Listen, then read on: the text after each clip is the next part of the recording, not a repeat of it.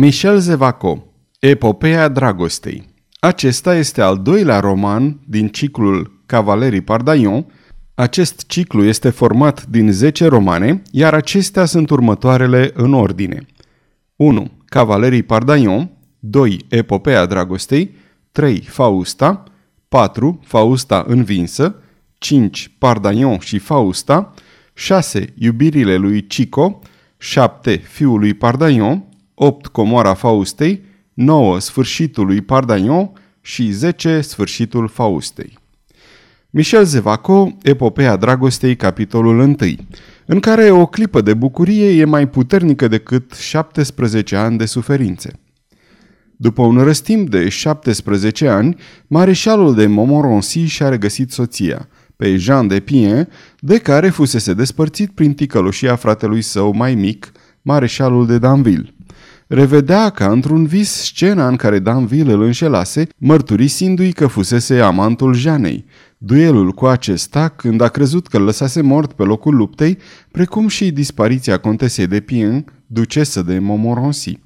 Revedea divorțul, căsătoria sa cu o altă femeie, pe care de altfel n-a iubit-o niciodată, păstrându-și inima plină de icoana primei soții.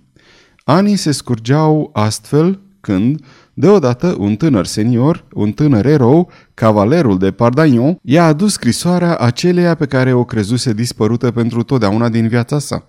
Jean de Pien trăia. În scrisoare, ea se adresa fostului ei senior și stăpân, scoțând la iveală ticoloșia lui Danville și implora bunăvoință și sprijin pentru Louise, fica ei și a lui, duce de Montmorency. Zorile luminoase ale recunoștinței și fericirii au cuprins sufletul bătrânului duce. El încercase, dar în zadar, să-l aducă pe fratele său în fața judecății regelui. În zadar îl chemase la luptă dreaptă, știind că viața Janei și a fiicei ei se aflau în mâna lui. În deșert răscolise tot Parisul pentru a le regăsi și era gata să se cufunde din nou în întunericul doliului său, când, iată, cavalerul de Pardagnon venise la el. Acest tânăr, un erou din alte vremi, a cărui inimă îi se părea că o ghicise într-o măsură, îl dusese de mână până la locuința misterioasă, unde era ascuns tot ce iubise el mai mult pe lume și i-o înfățișase pe Jean de Pien, prima ducesă de Montmorency. Sosise în sfârșit momentul atât de așteptat după 17 ani de lacrimi și doliu. Regăsea în cele din urmă tot ce avusese mai drag, bucuria inimii, vlaga trupului său, însăși rațiunea sa de a fi, într-un cuvânt o revedea pe femeia iubită. Dar ce nenorocire, tot astfel cum un șuvoi prea puternic de sevă face să pleznească mugurul, fericirea a zdrobit creierul celei ce-i fusese soție. În ce stare o regăsea? Nebună. Jean de Pien, în ultimele zile ale martiriului său, atunci când se simțea lovită de moarte, mai trăia doar cu un singur gând – nu trebuie să mor înainte de a fi pus la adăpost fericirea fiicei mele, dar ce fericire mai putea exista pentru sărmana micuță atâta vreme cât nu se găsea sub ocrotirea tatălui său. Da, trebuie să-l regăsesc pe François, chiar dacă el mă mai consideră vinovată, să încredințez copilul și apoi să mor. De când îl întrebase pe cavalerul Pardaion și acesta îi răspunsese că nu era cel îndreptățit să-i spună felul în care fusese primită scrisoarea de către mareșal, Jean își formase convingerea intimă că François citise scrisoarea și știa adevărul. Iată de ce nu încetase să aștepte, iar când bătrânul Pardaion a înștiințat-o de prezența mareșalului, ea nu păru deloc surprinsă. Nu fu zguduită de niciun fior și șopti doar atât. Iată și clipa morții mele. Gândul morții nu mai părăsea. Nu o dorea, dar nici nu se temea de ea. De fapt, simțea că moare. Ce se sfărmase în ea? De ce reîntoarcerea iubitului nu i-a prinsese în suflet decât o flacără mistuitoare repede stinsă? Nu-și putea da seama. De bună seamă că ceva se prăbușise în ea și acum își putea spune. Iată moartea, iată venită și clipa odihnei veșnice. O strânse pe Louise cu patimă la pieptul ei și îi murmură la ureche câteva cuvinte care avură asupra fetei un efect fulgerător, căci ea încercă zadarnic să răspundă, făcu o sforțare inutilă de a-și urma mama, dar rămase pironită locului, sfârșită, sprijinită de bătrânul Pardaion. atât de nemăsurată oboseala Janei, atât de gravă în cremenirea minții, încât nu băgă de seamă leșinul lui Izei. Începu să pășească purtată de gânduri. François, iubitul meu, o, Luiza mea, am să ajung să vă văd împreună, am să pot deci muri în brațele voastre. Deschise ușa arătată de Pardaion și se găsi în fața lui François de Montmorency. Voi să se avânte și îi se păru chiar că se aruncă în brațele lui.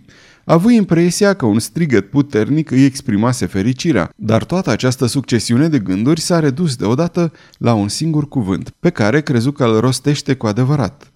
Adio, mor. Apoi, pentru ea, totul se sfârși, dar trupul ei nu murise. Doar inima îi fusese nimicită de nebunie.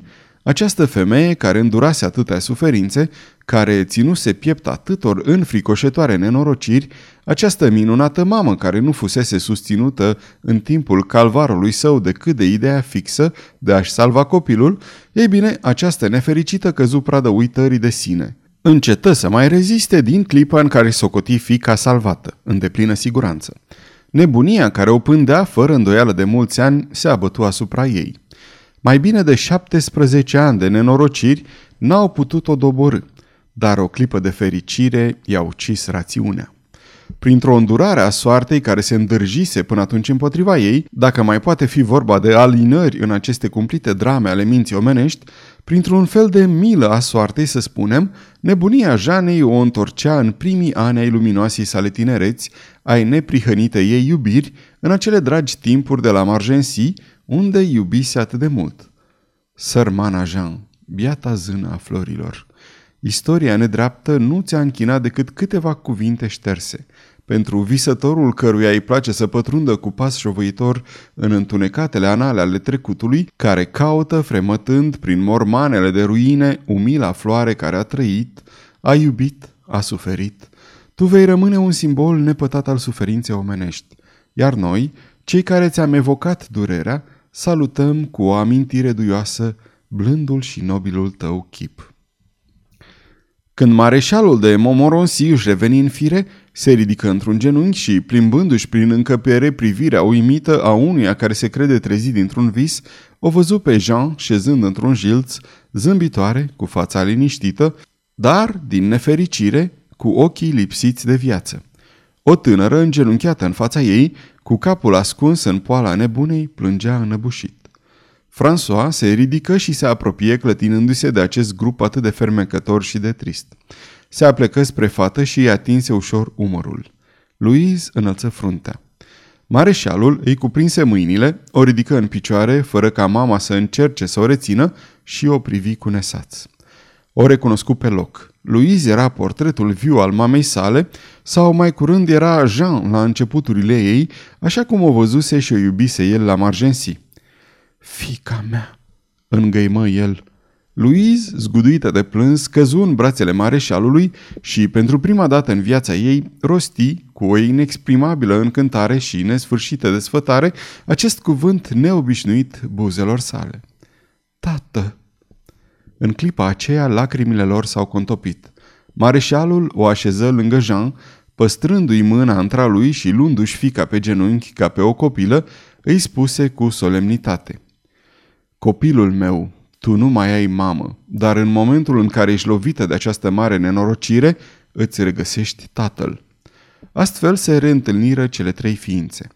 Când mareșalul și lui se mai liniștiră, spunându-și neîncetat că Unindu-și strădaniile, ei doi vor izbuti să salveze mințile Janei, când lacrimile se mai oscară, începură să-și pună nenumărate întrebări. Astfel, François află de la fica sa, după o lungă povestire des întreruptă, ce fel de existență dusese aceea care îi purta numele. La rândul lui, el își depănă viața începând cu drama de la Margency. Iar atunci când, înlănțuiți, depuseră pe fruntea palidă a Janei câte un sărut, era aproape miezul nopții. Sfârșitul capitolului 1